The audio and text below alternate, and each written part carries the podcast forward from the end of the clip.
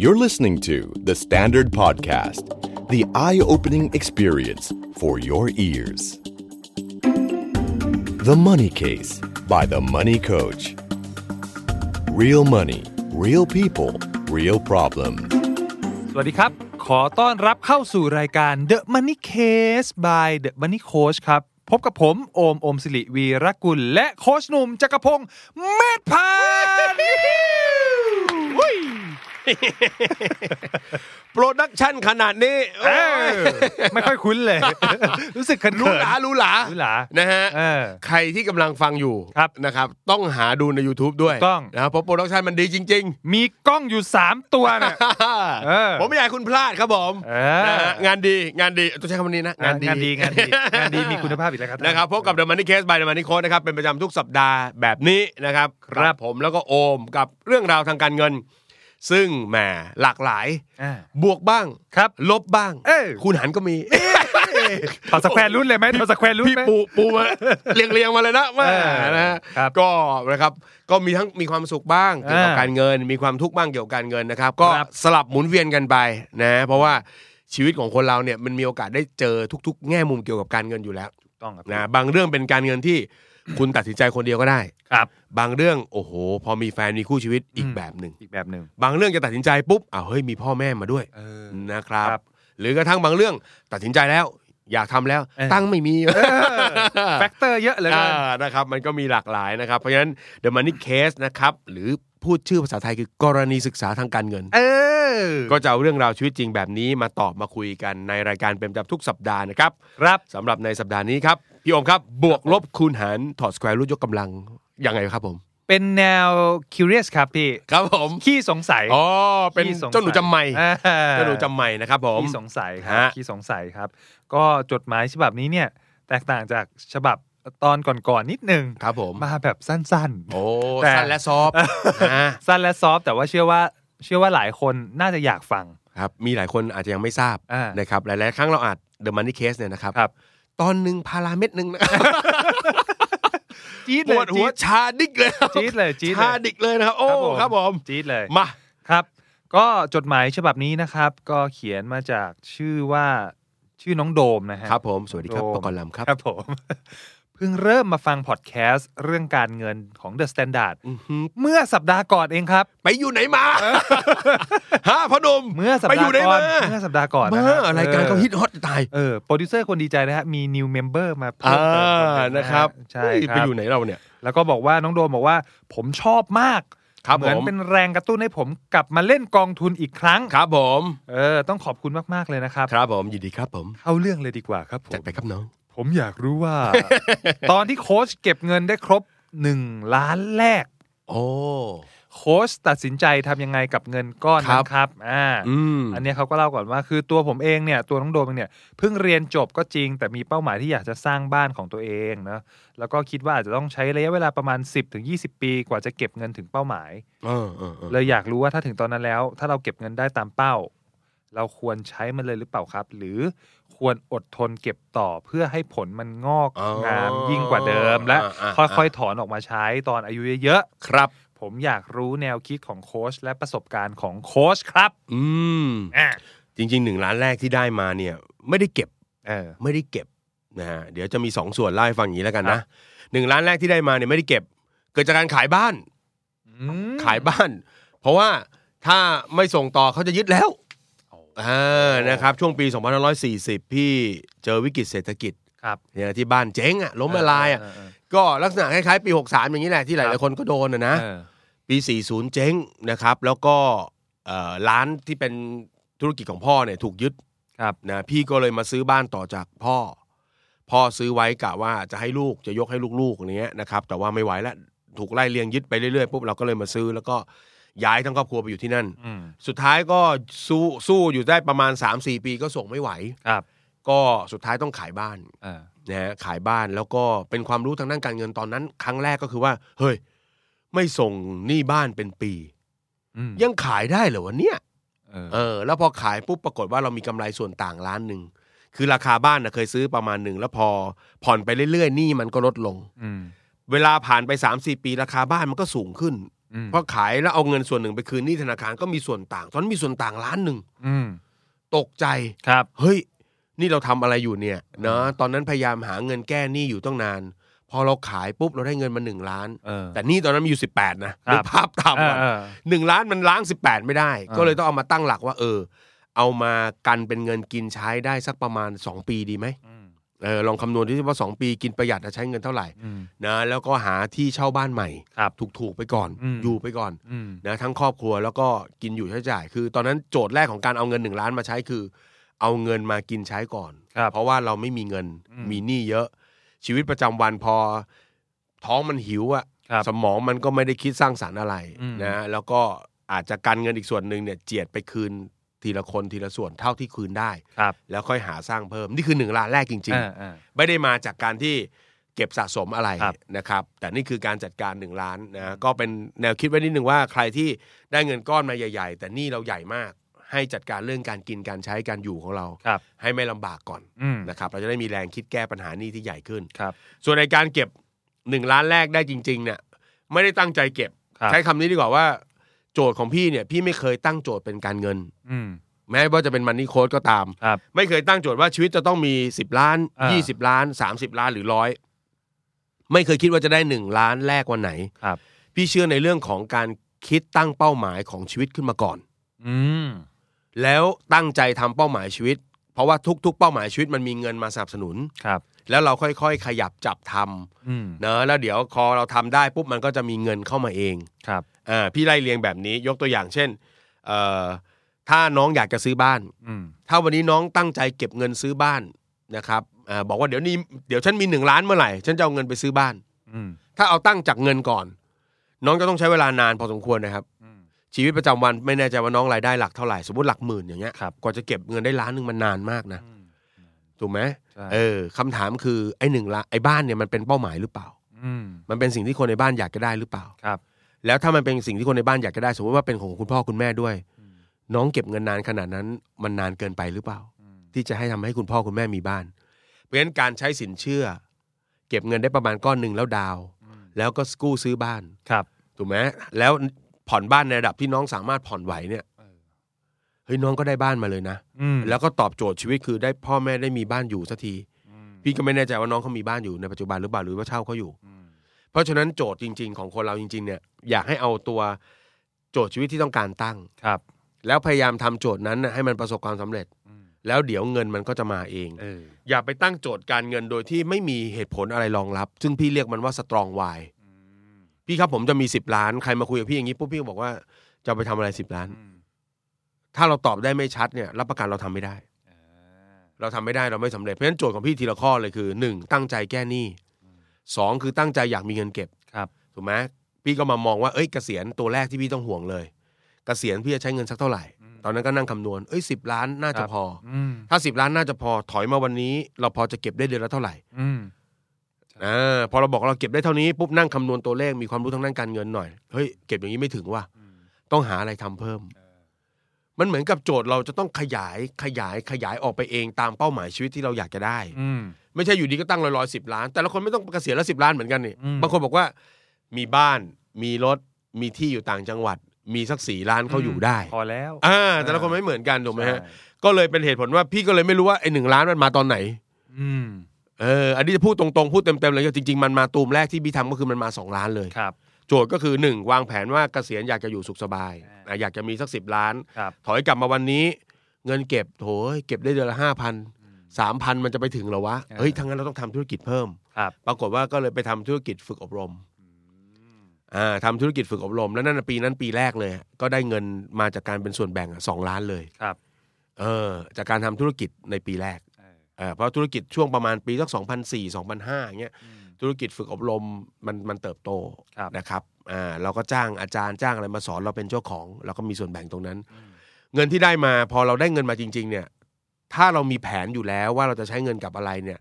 นะครับ ก็อยากจะให้เราใช้เงินไปตามนั้น อืม อย่าไปอย่าไปเอ่อเรียกว่าอะไรอ่ะเอ่อกังวลว่าเงินมันจะหมดหรืออะไรต่างๆไป ถ้ามันเป็นสิ่งที่เราคิดไว้เป็นอย่างดี พี่ถึงใช้คำว่า strong why ยกตัวอย่างเช่น ถ้าเราบอกว่าอีก 3 ปีเราจะแต่งงาน เราเก็บเงินมาถึงวันนั้น ถึงวันนั้นจริง ๆ ก็แต่งงานเถอะครับ อืม ถูกไหมไม่ต้องไปขยับไปบีบลงมาว่า งั้นไอ้นี่ประหยัดหน่อยไอ้นี่ประหยัดหน่อยจะได้เหลือเงินอย่างนู้นอย่างนี้ คือถ้ามันเป็นความสุขทำเงินมันไม่ได้เกิดขึ้นมา เพื่อให้เราทำให้มันงอกเงยงอกเงยงอกเงยอย่างเดียวแต่ว่าเงินมันคือสิ่งที่เอามาเติมเต็มความสุขในชีวิต อืม ภายใต้การจัดสรรแล้วก็คิดเป็นอย่างดีแล้วว่า นี่คือการคิดการจัดสรรในแบบของเรา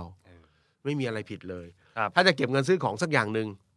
ถึงเวลาจริง ๆ ปุ๊บนะยังอยากซื้ออยู่ไหมถ้ายังอยากซื้อซื้อเลย อืม ถูกไหมรับประกันว่าเราจะรักของชิ้นนั้น อ่า ดูแลของชิ้นนั้นเป็นอย่างดี ครับ นะครับเพราะฉะนั้นโจทย์ว่าคนหนึ่งคนเนี่ยเมื่อมีเงินไปถึงหลักล้านแล้วเนี่ยจะใช้ทำอะไรหรือเปล่าเนี่ย แต่ละคนไม่เหมือนกัน อืม แล้วน้องก็ไม่ต้องมาเรียนวิธีจากพี่ด้วยนะค ครั รับ บวันนั้นน้องมีหนึ่งล้านน้องอาจจะมองว่าความสุขของคุณพ่อคุณแม่เป็นเรื่องใหญ่ อืม หนึ่งล้านแรกของน้องอาจจะเป็นการพาคุณพ่อคุณแม่ที่ไม่เคยไปเที่ยวต่างประเทศเลยสักครั้งในชีวิต อืม ไปเที่ยวต่างประเทศ มันอาจจะใช้เงินสองสามแสนถูกไหมเออน้องก็มีความสุข อืม เห็นว่าคุณพ่อคุณแม่ได้ถ่ายรูปอะไรในต่างประเทศ ครับ มันอาจจะเป็นอย่างนี้ก็ได้ เออ หรือบางคนมาถึงวันนั้นปุ๊บคุณยังไม่มีแผนอะไร ก็อาจจะเอาหนึ่งล้านเนี่ยไปลงทุนต่อ เออ ทำให้มันงอกเงยก็ได้ ครับ นะครับหรือมันอาจจะเป็นโจทย์อะไรในชีวิตก็ได้ เพราะฉะนั้นลองถามตัวเองดีกว่า อืม ว่าเรามีเป้าหมายในชีวิตคืออะไรคำว่าเป้าหมายในชีวิต ไม่ต้องมอง 30 40 ปี มันอาจจะปีหน้า อืม ในอีกอีกสามเดือนข้างหน้าก็ได้ เออ ลองหาแล้วกันว่ามันคืออะไร อืม นี่คือวิธีการใช้เงิน หาเงินสร้างเงินต่อยอดเงิน เพื่อเอาไปเติมชีวิตที่มีความสุข เออ แต่ไม่ได้ตั้งโจทย์ว่าฉันจะมี 10 มีร้อยมี 20 แต่มัน ครับ กลวง แล้วเราไม่รู้ว่ามีไปเพื่ออะไร เออ นะครับผมนะ เออ นะครับ าสใจ ตอนที่พี่โอมมีพันล้านแรกครับพี่โอมค โอ้ รับ โห พี่โอมลองแจกแจงประสบการณ์ให้กับทุกคนนิดนึงครับผม เดินออกจากห้องนี้ทันไหมครับ จั่วมาแบบ เอ นี้ อเดี๋ยวผมต่อติดต่อสมกรแป๊บนึง ครับผม งามๆเออ ไม่จะบอกว่าตอนอ่านจดหมายฉบับเนี้ยคือ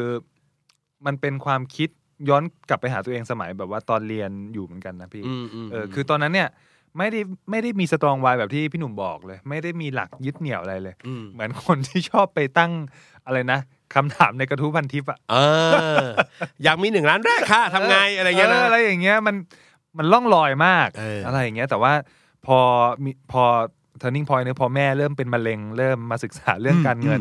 มันก็จะเริ่มมี process ในการหาเหตุผล แล้วก็ความพอดีของชีวิตเราอะ เออ แบบที่พี่หนุ่มบอกเลยว่า